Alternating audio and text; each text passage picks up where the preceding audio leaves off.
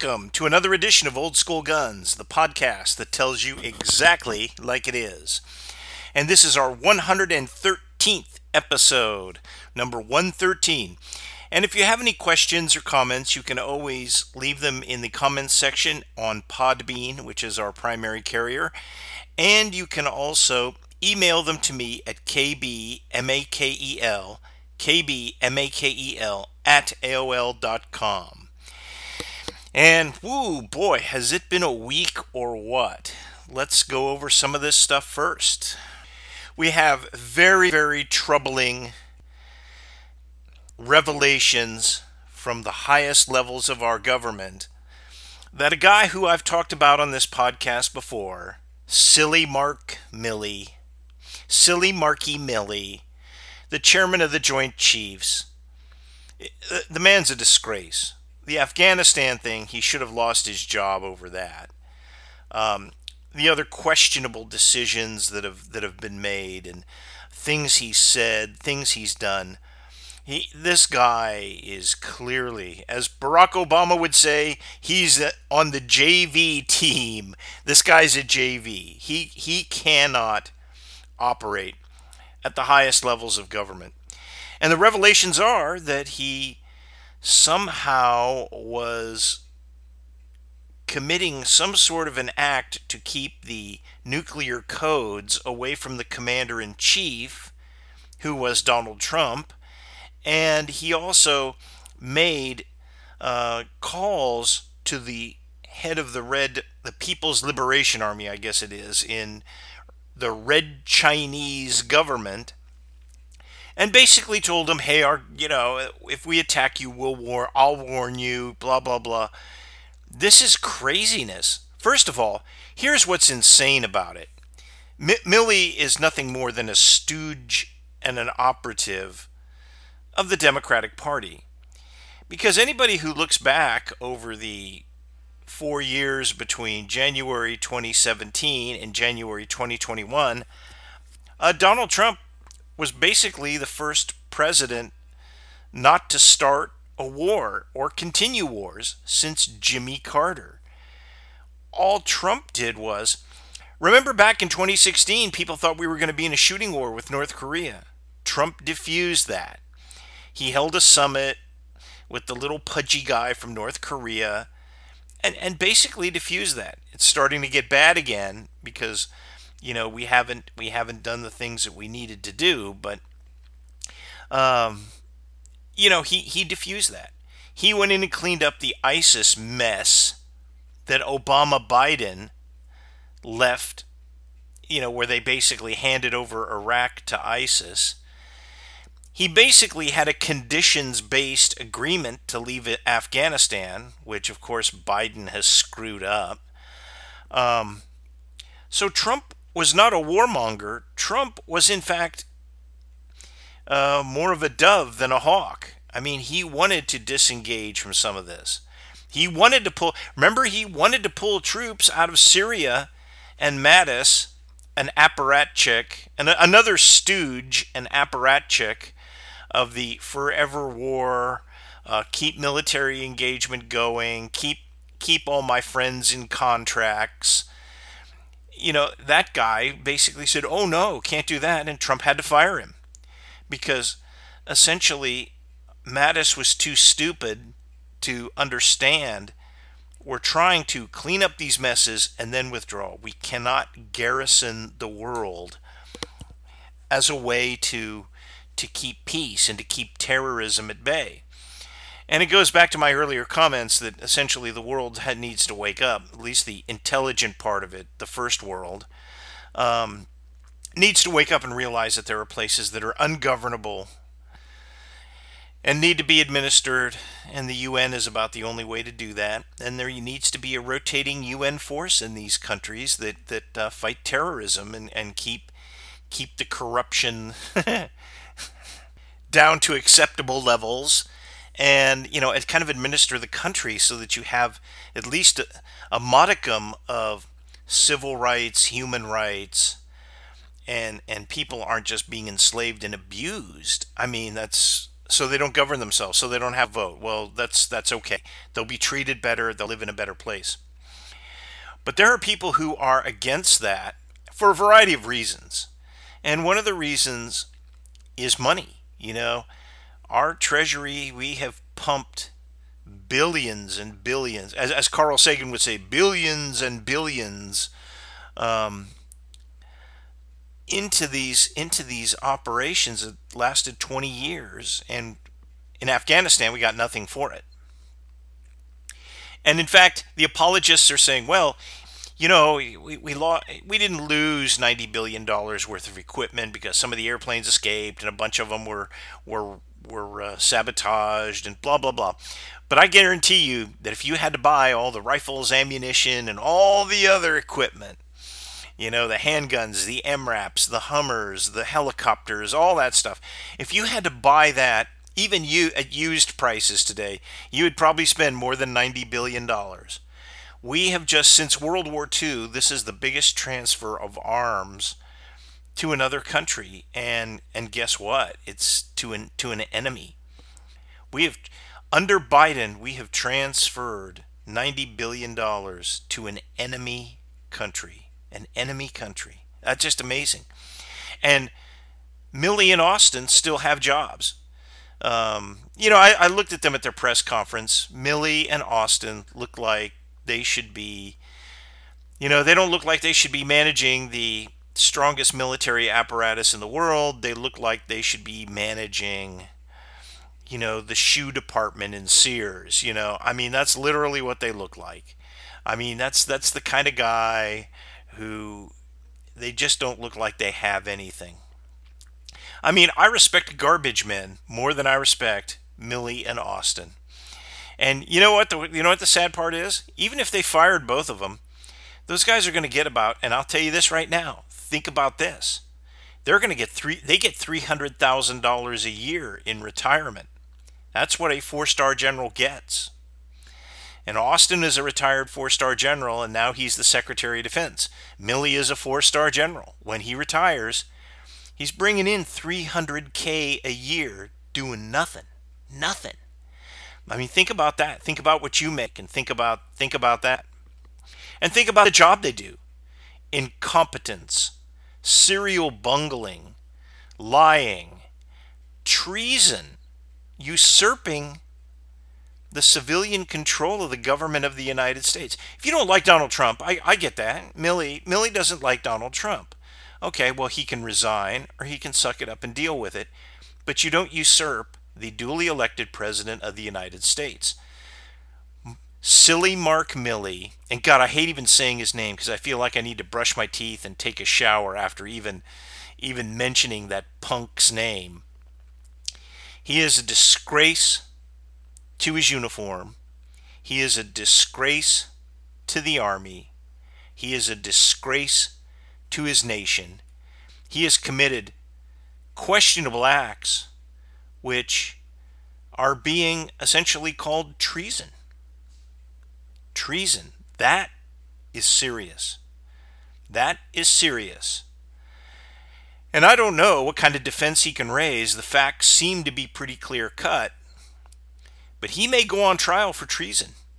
This is serious. And I hope they strip everything from him so that he, he doesn't get the big retirement and everything else. What he has done is an unconscionable breach of the founding principles of our country. Unconscionable breach a disgrace, an absolute disgrace. And you know, it, it, this is not this is just not all in in isolation. This is part of a bigger plan. The Democrats are scared of Donald Trump. They are scared that he is going to run in 2024 and they know that if it's a fair election, he'll win. They won't necessarily have the COVID the COVID stuff uh, going on so they can stuff ballot boxes and steal an election. It'll be a lot harder to steal 2024 than it was 2020. Why do you think they're pushing this voting rights deal so hard? Because you know in there there's going to be all kinds of little provisos that are going to allow them to steal elections. And if we never have a fair election in this country, we never we don't have a country. They are scared of Trump, and it fits into the mantra of they know everybody can see Biden is a senile old man that can't do the job. He's he's a bungler. He had bad judgment to begin with, even when he had mental powers, but now his decline is so precipitous. Just in the last eight months, his mental decline is is you can see it. It's measurable. And they know they know that the only thing they can do to they can't hide that. So what they're trying to say is, oh, but Trump Trump's mentally ill. He's worse. So as bad as Biden is, he's better than this mentally ill Trump who is this unstable, crazy guy who is going to start a war, you know, after he lost the election. None of that is true. And they're they're they're saying the lot this is this is Nazi propaganda. This is Joseph Goebbels. Nancy Pelosi is Joseph Goebbels. And uh, she's probably a lot worse in many ways, too. She's probably a lot, lot worse. This is Nazi propaganda. These are the kind of lies the Nazis would tell. Yeah, Poland attacked us in 1939. So we had to go, you know, defend our border and wound up taking over the place. That's the kind of Nazi lies that the Democrats are saying. And you see it with Jen Psaki, Jen Psaki, or whatever her name is. Uh, just a lying apparatchik with no, absolutely no dedication to the truth, no morals, no virtue, no courage. Um, we, we live in a, in a country now where courage is disdained. It's better to run from the Taliban than fight them you know, Biden saying, "Well, I had a choice. I could, I could send more people over there and kick their butts, or run away." He chose to run away. He's a coward. He unilaterally and unconditionally surrendered an ally in the field, and he ceded the field of battle to an enemy, and in the process managed to arm the enemy with very sophisticated, with billions of dollars tens of billions, maybe even a hundred billion dollars worth of weapons. That is not the action those are not the actions of a president. Those are the actions of a feckless coward who is not worthy of any office, much less the highest one. So that brings me to the next the next deal. Um, hey, it is time to get serious. This country is in a toilet right now. And I don't know how 2022 or 2024 is going to work out. I hope that it works out a lot better than it is now. I hope that the election stealing is over and that uh, control is turned back to people who have who may not be perfect, but at least they have you know a semblance of reality. But the country's in the toilet and you're going to start seeing it. You're starting to see, you know, the crime waves, and inflation is just going to make that worse. Uh, you know, we have not heard the last of Antifa and Black Lives Matter. They may be, right now, I think they are holding off until the 2022 election because I think they've gotten their marching orders from their handlers in the Democratic Party that hey, you know, don't make us look bad. So they're they're holding off a little bit right now, but the threat is out there, and they are um, they are formidable foes. Make no mistake, they are formidable foes because the legal apparatus will be turned and used in their favor instead of the favor of people who are just trying to defend themselves and say their businesses. Um, it is a it is a hideous, ugly situation we find ourselves in. So it's time to get serious. The country is in a toilet, and I don't know what it's going to take to get out. But I'm hoping that the next two elections turn things around and then some sanity can be brought in to restore restore you know the the freedom and other things you see the nazi the nazi covid you know i call them mask holes people who want everybody to wear a mask forever i mean they'll tell you and, and even biden said it biden is such a liar he said we're going to protect the vaccinated people from the unvaccinated people well, if that's true, that means the vaccine doesn't work. And if the vaccines don't work, tell me. Tell me my vaccine does not work because I need to know. Don't tell me it works and that everybody needs to be vaccinated, but somehow, if I'm vaccinated, I need to be protected from the unvaccinated. It seems to me the only logic, if, if you had to reconstruct that argument to make it any sense at all, he's trying to protect vulnerable, unvaccinated people from unvaccinated people who could take the vaccine because there are some people that cannot take the vaccine um, due to you know medical conditions and allergies and, and a few other th- age and a few other things so if he's trying to protect those unvaccinated people from unvaccinated people who who may be carrying the the covid strain that would at least make a little bit of sense, but that's not what he said. He said specifically, I'm trying to protect vaccinated people from the unvaccinated.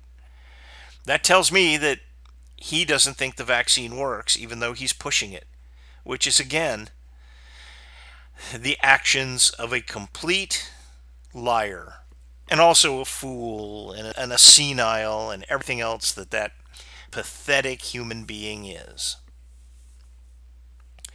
Okay, let's get into some better stuff. We've already covered that, and I mean, hey, you can see you can see a lot of this stuff everywhere. I, I really shouldn't do politics, although I just I just find that uh, it's so compelling because one of the two one of the things that's that's under threat is of course the Second Amendment. But I think I think Biden's been knocked back on his heels hard enough now um, on a couple of couple of things so that he's not they're not pushing that, but they're going to push it under the table.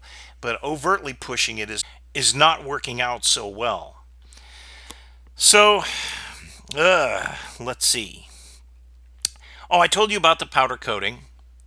Um, I tried to do powder coating. It turned out to be an epic fail. Um, I used Harbor Freight powder coat because that was the only stuff I could kind of buy locally. And and some of the people on YouTube had used it, but it, it, did not work out for me. I wound up with something that looked like animal droppings instead of bullets. So uh, we'll go back to the drawing board on that. I, have watched a few more videos now, and I think I can uh, modify my technique and improve it somewhat so I can I can do that. Plus, I've got some other powder coat paint, uh, the stuff that's been very successful uh, on order. So that should be arriving here in the next week or so. So that's there'll be another update on powder coating, and maybe the uh, second attempt will work a lot better. Uh, another another exciting thing is, of course, we have a little bit of land, and we we go up on it, you know, almost weekly. And so we decided that uh, I usually carry a heavy caliber handgun. Um, something usually 45 caliber or 44 special. But um, you know, I, I, just carry around. But um, my spouse, of course, is smaller than I am, and she wanted something that she could handle a lot easier. And we decided on a Ruger Wrangler, which is the, you know, it's it's kind of the the aluminum and bronze, I guess, version of a single six. Um, it's a very, very well made gun. Uh, for something that lists for about $200, um, it's quite a bargain, actually. It's quite a bargain. It's backed by, you know, Ruger, which has excellent customer service, at least in my uh, experience. And you know, uh, it's that durable Ruger single action design, which is which is excellent. And what I like about it, especially, is it's got a Cerakote finish. So I don't really care what the metal underneath is made out of because the Cerakote is a very, very good finish. It's kind of like a super parkerizing, and it doesn't wear very much. Um, so you can carry the gun around in a holster, and it's not going to have all the finish rub off. You know, a lot of people compare it unfavorably to the single six. Uh, I had a single six for years and years and years. Um, it's a good gun, but you know, it's kind of an expensive gun nowadays. It's it's almost seven hundred dollars, well, at least six hundred dollars, and that's just too much for a a gun that you're going to carry around on a daily basis while you're doing farm chores and everything else, where you want a firearm, and um, but you don't necessarily need something that's finished that nicely. Um, something that's going to depreciate in value. All of a sudden, your $600 gun is going to be worth $250 because you've worn the finish off it and and everything else. Whereas this gun is seems to be pretty much impervious to that. And it's a low cost to begin with. It is definitely what you would call a working gun. And um, you know, we're really I'm I'm very excited about it and uh, looking forward to putting a lot of rounds through it to see how it performs. But so far, it's been excellent, and I think it's a uh, I think it's a real winner. There's no reason to buy a Hi-Point, even though they come in you know center fire calibers. There's no reason to buy a Hi-Point if you can buy one of these. Uh, we're living in the era where you know everyone should have a gun. Everyone should have a gun of some type. And if you're an older person, don't buy a Hi-Point. Buy the Ruger Wrangler. It's very safe. It holds six shots. Yes, it's 22 rimfire, but you know what? That's not an evil thing. Um, that's not an evil thing. And having a gun, even a 22, is sometimes a lot better than having nothing. And it's also a lot better than having a gun that is not particularly reliable or a gun that's difficult to operate. And face it, a single action revolver is very straightforward, simple to operate. Um, I know a lot of people who, uh, I don't know a lot of people, but there are a lot of people who like Hi-Points. To them, I say, go for it. For, for my money, I, I don't see the value in them. I just see them as, you know, kind of the liberator pistol of the uh, 21st century. I, I just don't see it see it as being a good a good deal. I'd much rather have a Ruger Wrangler than a 9 millimeter Hi-Point. That's just the way it goes.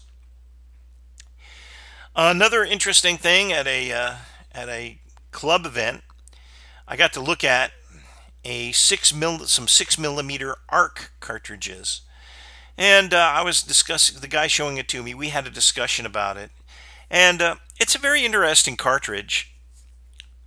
And he asked me what I thought about it. So here here's kind of a distillation of my thoughts. Um, I'm sure that it's first of all it's optimized for the AR-15, not AR-10, but AR-15 uh, lower receiver and, and upper. Uh, you do need to have a, a different bolt and a few things. Six millimeter has been a cartridge that you know a lot of people have been interested in militarily for a long time, going back all the way to the six millimeter uh, uh, Lee Navy rifles in the 1890s to, you know, they uh, after the Vietnam War they were looking at six millimeter squad automatic weapons at least, at least on the surface they were kind of looking at that. Um, a lot of people have argued that the 243 Winchester would make a great military cartridge. You know, I can't say that it wouldn't. Uh, so six millimeter has been kind of interesting out there, and uh, you know, my my real viewpoint on that is though, um, anytime you deviate from 556, you have to ask yourself the big the big W, why am I doing this? Does it give you longer range? Does it give you better ballistics? Does it give you better terminal performance on the target? And for almost every one of these cartridges, 300 blackout and, and all the rest of these, the answer is it, it may have an advantage on paper, but in the real world, shooting at real things, 556 is still the way to go. I still believe that. I think 556 is a great cartridge and everything has been optimized. Look at you know, we have so many great magazines for 556. We have all the, you know, we have all the product improvements that have been made over, you know, almost 60 years now for 556. And, um, you know, a lot of development and refinement has gone into that. So something that comes out new uh, may not have anywhere near that kind of stuff behind it. The the R&D and the product improvement.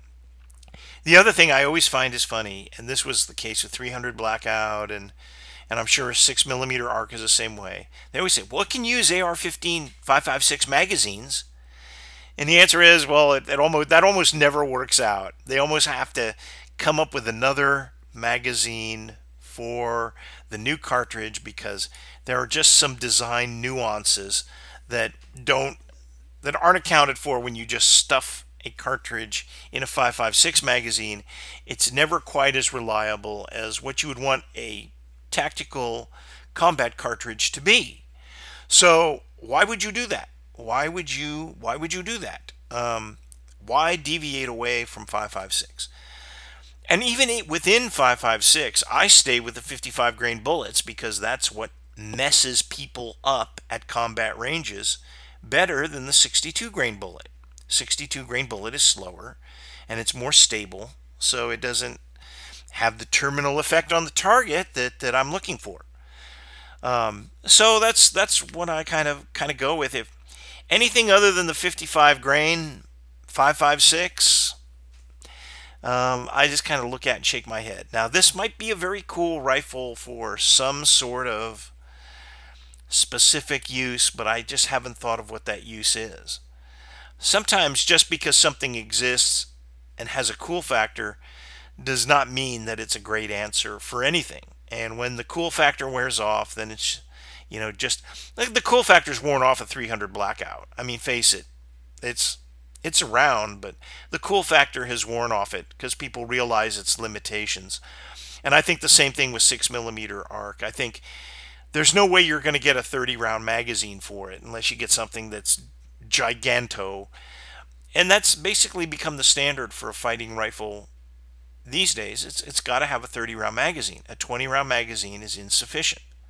You can argue that point, but that's true. Um, so I don't think, I think the cartridge is, the proportions of the cartridge do not lend itself to high capacity for combat use. Um, you know, possibly, possibly in restricted states, if you can only have 10 rounds, maybe 6 millimeter ARC is something that you would say, I'd rather have the, the additional power from this than a 5.56. Although I think that when you're shooting real targets, it's not going to matter. But, you know, there could be, you could at least make a theoretical argument that that if I have to have fewer cartridges, that I want more powerful cartridges. We'll actually talk about that a little later on too. Ah, so we've covered covered those three things. Uh, I read an article, and it was about dying cartridges, and we talked about this a few podcasts ago. And you know, basically, I, I read it, and you know, it was inferior. You know, of the first dying cartridge they talked about was the 25 ACP. And they're right. The 25 ACP is not a great cartridge, but it was never designed to be a great cartridge. It was designed to fit in the very smallest of handguns. And even into the 70s, and I assume the 80s, probably not today, but people who had deep concealment needs, I mean, deep concealment needs, uh, 25 ACP was a great cartridge for that because the guns were tiny. Uh, pick up a Browning Baby or a little Colt um, 1908, um, or the you know the modern, more modern ones. The 25 ACP can be put in some very very small guns. Now their argument was, well, the 22 long rifle is is actually better, and I would say for that purpose it is not, and here's why. Because 25 ACP is a center fire, and it actually uses a large pistol primer. Shows you that uh, the primer probably helps push the bullet as much as the powder does. But those those little guns are almost always striker fired.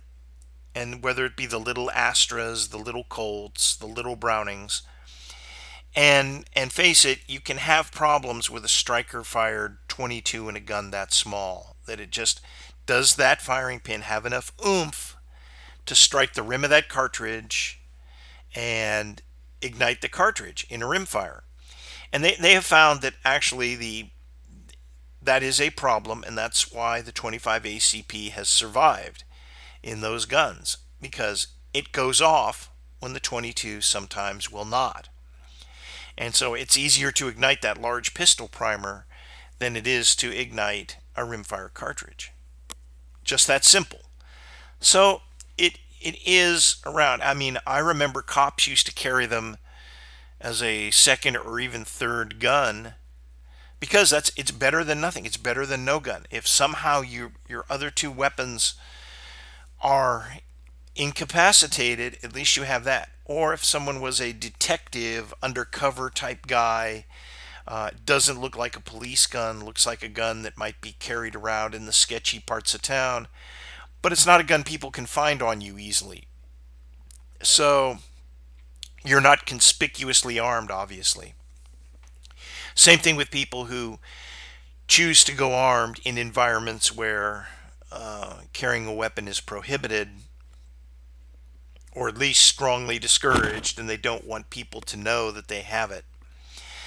So it's it's always been a very good gun for that. Always been very very good. And so that's why 25 ACPs survive and why there probably is still a market for them today. Uh, 32 ACP uh, basically their their belief was the 32 ACP was made obsolete by the 380, so why do we have it? The answer is because there's not a whit of difference between a 32 and a 380 out of a short-barreled gun. Um, when you're shooting at something real, on paper, over a chronograph, nobody cares about that. Where is the measurable effect? And there's no measurable difference between the two on a target that's that's going to make a difference. They are both um, kind of weak cartridges, but they also have some advantages, and the advantages are light recoil, and light recoil is something good. It's better to hit with something like that. And I mean, if you've ever shot a Walther PP or a PPK in 32, it is a very pleasurable experience. It's a ple- it's a nice gun to shoot.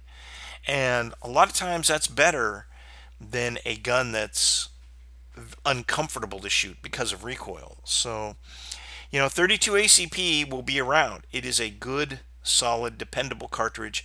Not the most powerful, but it does have some advantages. What it lacks in power, it makes up for in controllability, shootability, doesn't have an obnoxious muzzle blast. Um, very good gun in many ways. Very good cartridge. They also say the 40 Smith & Wesson is going. I think in service automatics that may be true. Um, at one time, at the late 90s, they there was a, a lot of thinking that the Army should, U.S. military should adopt the 40 Smith & Wesson. That's not a bad. That's not a bad uh, uh, thing because more powerful than the 9 mil. You're firing. You have to be careful when you talk about 40 Smith & Wesson versus 9 millimeter because of the the the canard thrown out as well. All this great 9 millimeter ammo is out there that's all modern and it expands and it's great, but the vast, vast, vast majority of 9 millimeter ammo sold is full metal jacket, you know, military style stuff. So, you know, the the the the people probably in the know are using the better stuff, but a lot of people are not. And you know, John Q. Public goes in and he sees the what used to be in 2019 anyway, the $9 a box Tula ammo, and then he sees the $28 a box Remington, you know, Golden Saber or whatever, or whatever, you know, whatever high speed 9 millimeters out there. John Q. Public has got a wife and kids to feed. John Q. Public says 9 millimeter be 9 millimeter. And so his shopping bag has got the Tula ammo in it and not the higher speed stuff. It's just the way it is. It's just the way it is. Um, so 40 Smith and Wesson is is a great, you know, when you're shoot, talking about full pa- full patch bullets, it's bigger, it hits harder, it's nice. So it would have been a good military round. Um, it's not such so great a police round because you know they're looking for capacity. They have more diversity, some smaller people in police departments that have a harder time with with with guns that recoil a lot. They also have a lot of people who who could be very big and aren't shooters and they don't like recoil because they're not experienced. So it, it kind of fell out of police usage. Where I think it's going to come back, and this will be interesting. There will be, and it may be Kimber, who's now making revolvers, it might be Ruger, and it might be Smith and Wesson. Somebody will come out with a five or six shot 40 Smith and Wesson revolver that feeds with moon clips and that will be very popular in states like California and New York and other places where they have insane magazine restrictions. So, for restricted people, people not living in free America, but people living in occupied America, that might be a super good option. If I lived in New York, I would think that's a super good option. You know, Massachusetts is probably another place. You know, any of these any of these blue states, that would be, you know, hey, a five-shot revolver, five-shot snub-nose revolver, 40 Smith and Wesson. We'll see if they take me up on it. Another thing that's dying, which I agree with, are 32 caliber revolver rounds. You know, holdovers from the 1800s, basically. Um, 32 H&R Magnum, good cartridge, but it doesn't have a lot of use because it's it's powerful, but it's still a 32. And the 327 Federal is even more powerful, a lot more powerful, as a matter of fact. But people don't hunt. You don't hunt a deer with a 32 or 327 Federal. You just don't. Not a lot of people are making guns for them, if anybody anymore. And um, as cool as they would be, and as good as they would be, uh, you know, you have a problem sometimes. You think, well, for people who are recoil sensitive, they might like these 32, you know, improved 32 revolver rounds. Um, 327 is going to have too much muzzle blast, and nobody's going to. And like my spouse would not use it. She would say, "Forget it. I don't like this." Um, 32 H&R possibly, but they're going to put it probably in a gun that is that is dimensioned for a 38 special, which means that the chambers are going to be smaller, which means there's more meat in the cylinder, which makes the gun heavier, which defeats the purpose of the gun. You kind of need a lightweight gun to do that, and you know, I don't, I don't know. It's just too many moving pieces. It's just not popular. A 38 special is just such a better option. 38 special plus P, 38 special, and if you really want to, you know, step it up, 357 Magnum, and those, and and that's 38 357 have buried the 32 um, and the 327, just buried them.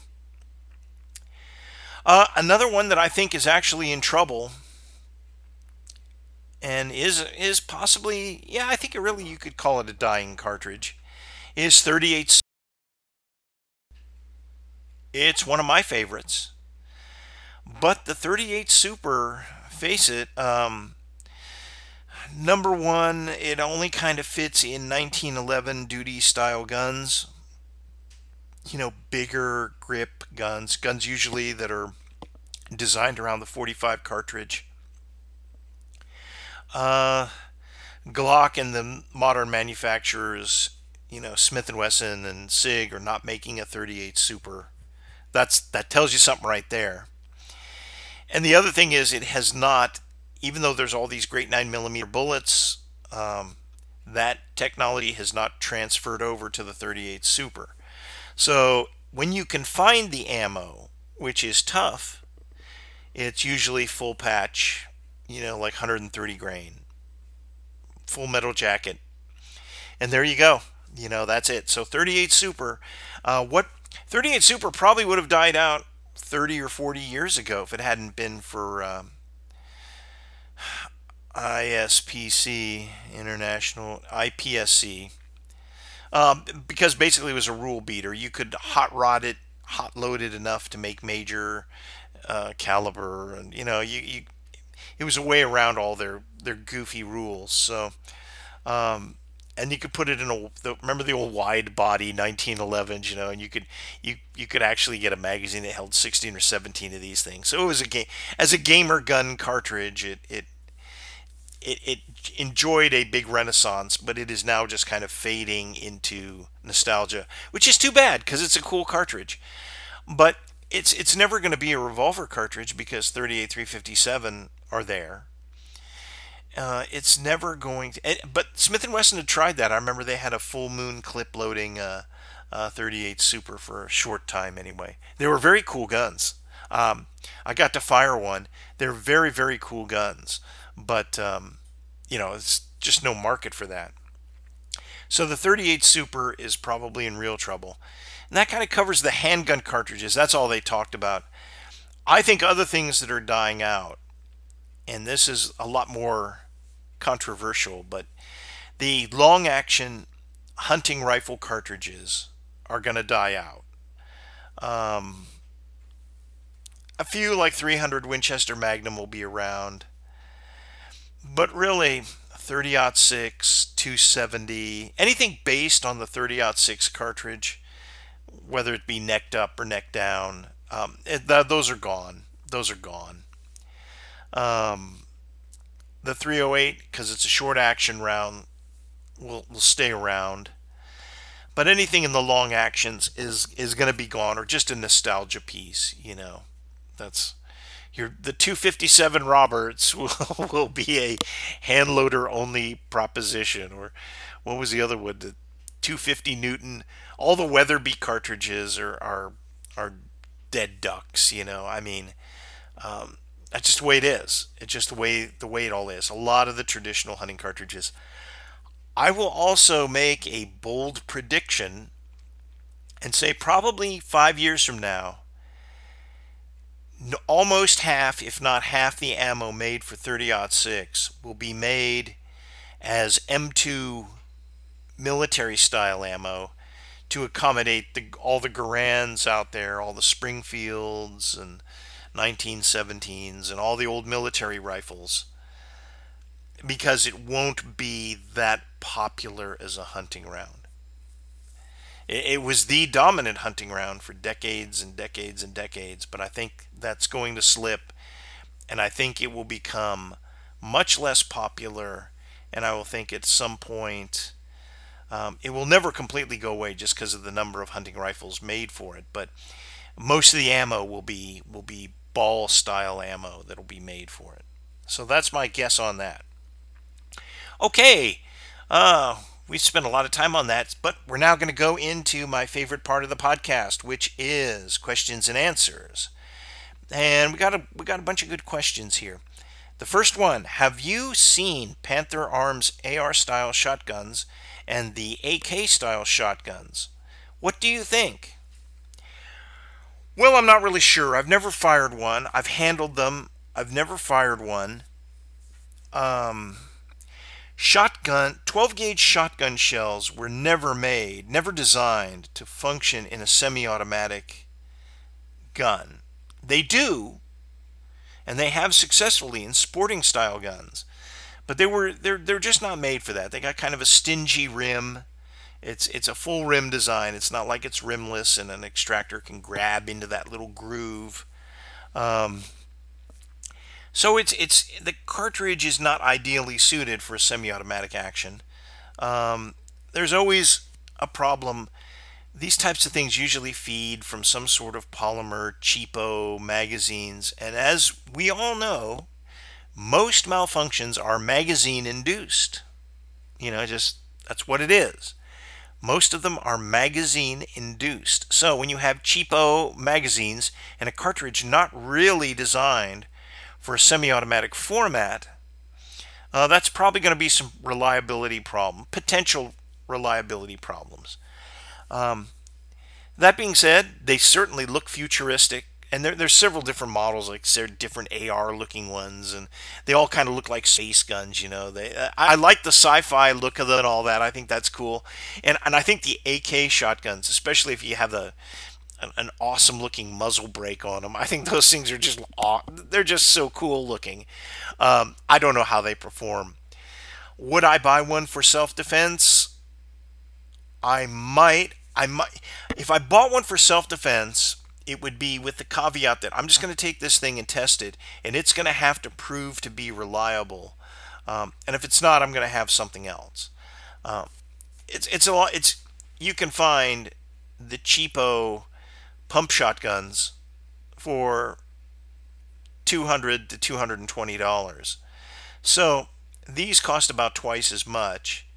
Um, I like them, and I would prob I would use them if I if if I was convinced it had the reliability that that I really require. So that's what I think of those. I think they do look badass and I think the A, the AK one especially looks seriously badass. It looks like you're shooting a 50 caliber AK or something. And but but be, keep in mind these things only hold about 10 rounds, so they're not you know that that long magazine that comes out of the bottom of those looks like a 30 or 40 round magazine, but it's it's not because the cartridges are so large. So yeah, those are good. And and again, if they suffer from cheapo, hard to get magazines, you know, cheaply constructed but yet expensive and hard to get, then you know, uh, I, I don't know that they're the best answer. A good pump shotgun, you can find them cheap, cheap, not cheap. You can find them inexpensively in in a lot of gun shops, especially where there's a lot of waterfowling and guys are upgrading their guns. Um, you can probably find some and then have it have a gunsmith modify the the barrel down to 18 inches and put a magazine extension on it if you want, and you'll have a very, very good defense weapon. So um, that's how, how I kind of look at it there. But they do look cool, and uh, it'd be worth having one just as a range toy. With right now, it would be a range toy for me until it was definitely proven reliable. Okay, do muzzle brakes work on rifles? Uh, the answer is yes. Um, for larger, heavy recoiling rifles, they they certainly have a benefit. The the more moderate powered cartridges for cartridges in the 30-06 class and lower you're not going to see a tremendous benefit. And I know there are some YouTube videos where they, they got they got these things hooked onto cradles and it measures and, and all the rest of that. But the felt recoil of those is, is very small. And I can use I can use my 6.5 Creedmoor rifle, the one I've talked about before, as an example. Uh, it's a heavy it's a heavy rifle. The cartridge does not generate a lot of recoil. And I will tell you that I could have the muzzle threaded and put it on there and it would look serious, it would look very cool and it would be badass. But I don't because number one, I don't want the rifle messed with because it's wonderfully accurate for me right now. So I want to keep it that way. And I don't want to risk or compromise it by uh, um, putting on some sort of a um, muzzle device which could change barrel harmonics and and you know wreck the accuracy that I have. So I don't want to deal with any of that. The other thing is uh, uh, there is no free lunch, and the people who are beside you or next to you um, will get the the unwelcome benefit and the unwelcome presence of your muzzle brake. So I don't do it for that reason also. I mean, I just I don't need it. It would look cool, but I don't need it. Now, if I had a 338 Lapua or something, I, that that would be a, a, an entirely different matter. Okay. Ooh, what is the best cartridge for a lever action rifle? Well, it depends what you're using it for. If you're using it for home defense, I would say the 38 Special 357 is a great cartridge. Any of the small pistol carbine cartridges are good for home defense or good just for, you know, if you if you have some outdoor property and you're going to be shooting at 50 to 75 yards. Those are all fine. I think the best cartridge, all-around cartridge is again 3030, a very pedestrian choice but a choice that, that really makes a lot of sense. When the 3030 came out, it was kind of a it's this is hard to believe these days, but it was kind of a hot cartridge. People thought, "Wow, this is flat shooting and all the rest of it." Now it's it's not considered any of those things. Um, but out to 200 yards, it's a respectable, very respectable cartridge. Um, power, accuracy. So a 3030 is still a great cartridge to use for not only game, but also for uh, uh, defense. I mean, it's it's just it's nice. It's a good it's a good compromise and a good cartridge. Okay, here is another question. Let me flip my page here. Do you have experience with modern Henry rifles? Um, no, I do not, because I kind of I don't want to say what I really want to say is I consider them the Hi-Point of of rifles. Um, I realize that's a very harsh indictment, so I really don't mean that literally. What I actually mean is I've never liked the styling of the. I'm not talking about the reproductions of the 1860 Henry. I'm talking about Henry, like the Henry Big Boy and the Henry. I forget what they call it. Maybe it's the Henry Little Boy, the 22. I don't know. Um, I've never cared for their styling, and that's a personal choice. I think they function just fine. Uh, the big boy, the 44 caliber one, and I think they even have a 4570 version now, which would probably be probably be pretty cool. But uh, I never liked it. I don't like the, the kind of that, that weird brass receiver with the big screw heads on it. Um, never turned me on. Never liked it. Um, would never spend my money on it. That personal choice. Other people who have them, if they like them, um, I say go for it. You know, it's it's yours. And I know they're legal for CAS, cowboy action shooting. And you know, if you need just a beater rifle that you're going to take to matches and you know it's going to get banged around in the cart and banged around on on the shooting course, that's probably fine for that. I mean, I wouldn't if I were doing that, I would probably consider one as just a working gun to do that. Um, but I think Winchester, Marlin, and a few other people have made some really nice, uh, or at least better lever guns that I would that I would rather have. So uh, I don't care for them at all. Don't have any experience with them. Don't want any, and that's that's it. Okay, is black powder shooting a quote boomer unquote thing? Guy who asked me that doesn't believe that it is, but he did ask that question of kind of why do people associate that? And I don't know why younger shooters do not like black powder. Black powder is very cool and it's fun. Um, you know, a lot of times we lose track of the fact that shooting should be fun. And there's nothing better than a warm afternoon. And I'm going to do it this fall. I'm going to take a nice fall afternoon and, you know, shooting maybe 50 or 100 rounds uh, through a cap and ball pistol or cap and ball pistols. Usually, after about 20 to 30 rounds, you have to kind of stop and clean them because of all the uh, um, debris and and uh, all the all the uh, residue that builds up. But you know, I, I sometimes will take three of them out and and shoot them and you can get almost 100 rounds that way. It's a lot of fun. Um, you know, it's very relaxing. It's just relaxing to do. You kind of take your time, do it, and uh, public ranges can be a little problematic that way, especially the ones with time limits and all that. But um, if you have a place where you can just go out and shoot in the country, just set up your table and you know set up your your targets and have a good time. And a lot of people who are new shoot new to shooting or don't have experience with guns are fascinated by them. People are fascinated by black powder guns, um, sometimes even more so than modern guns. It, it's just that that touching of history, the the smell of the powder, the kind of the boom. You know, it has that it has that resounding boom as opposed to the crack. You know, it's um, it's a lot of the the holsters and the you know the kind of the leather and the accoutrements that go with black powder. The whole process of watching it go. I, I am not a muzzleloader rifle or shotgun guy. I don't do that. Uh, I shoot black powder cartridge in rifles. That's fun too. You know, you get that same kind of boom, but cap and ball revolvers, I really, they're just enjoyable to shoot. And you know, I I've toyed with the idea on the as a working gun. I've I've got a cap and ball revolver I could use to do that.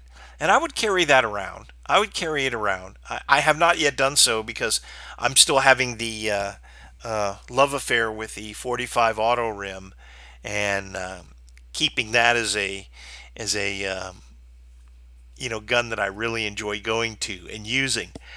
But I would use 36 caliber cap and ball. I mean, if you see a snake, you could you could definitely deal with that. Now, of course, once you're done with your five six shots, you're you're done. You know, you there's no quick reload. There is no magazine that reloads that. But um, it's they're a lot of fun, and uh, new shooters like them.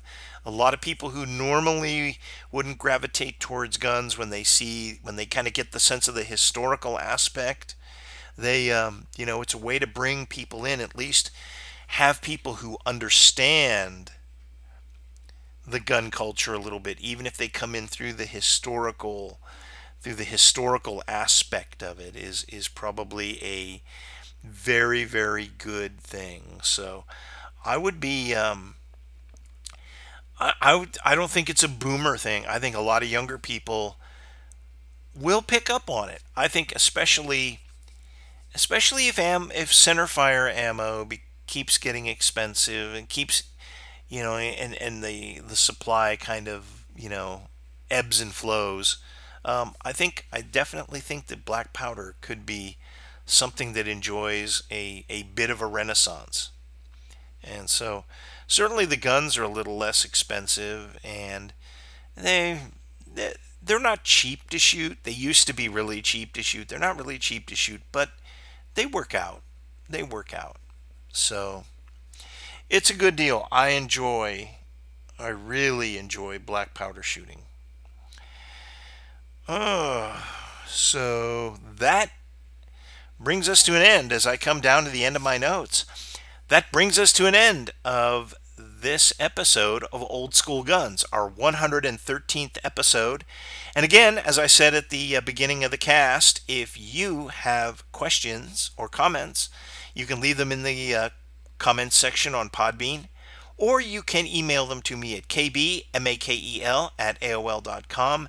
That's kbmakel at aol.com. So until next time, this is Old School Guns, out.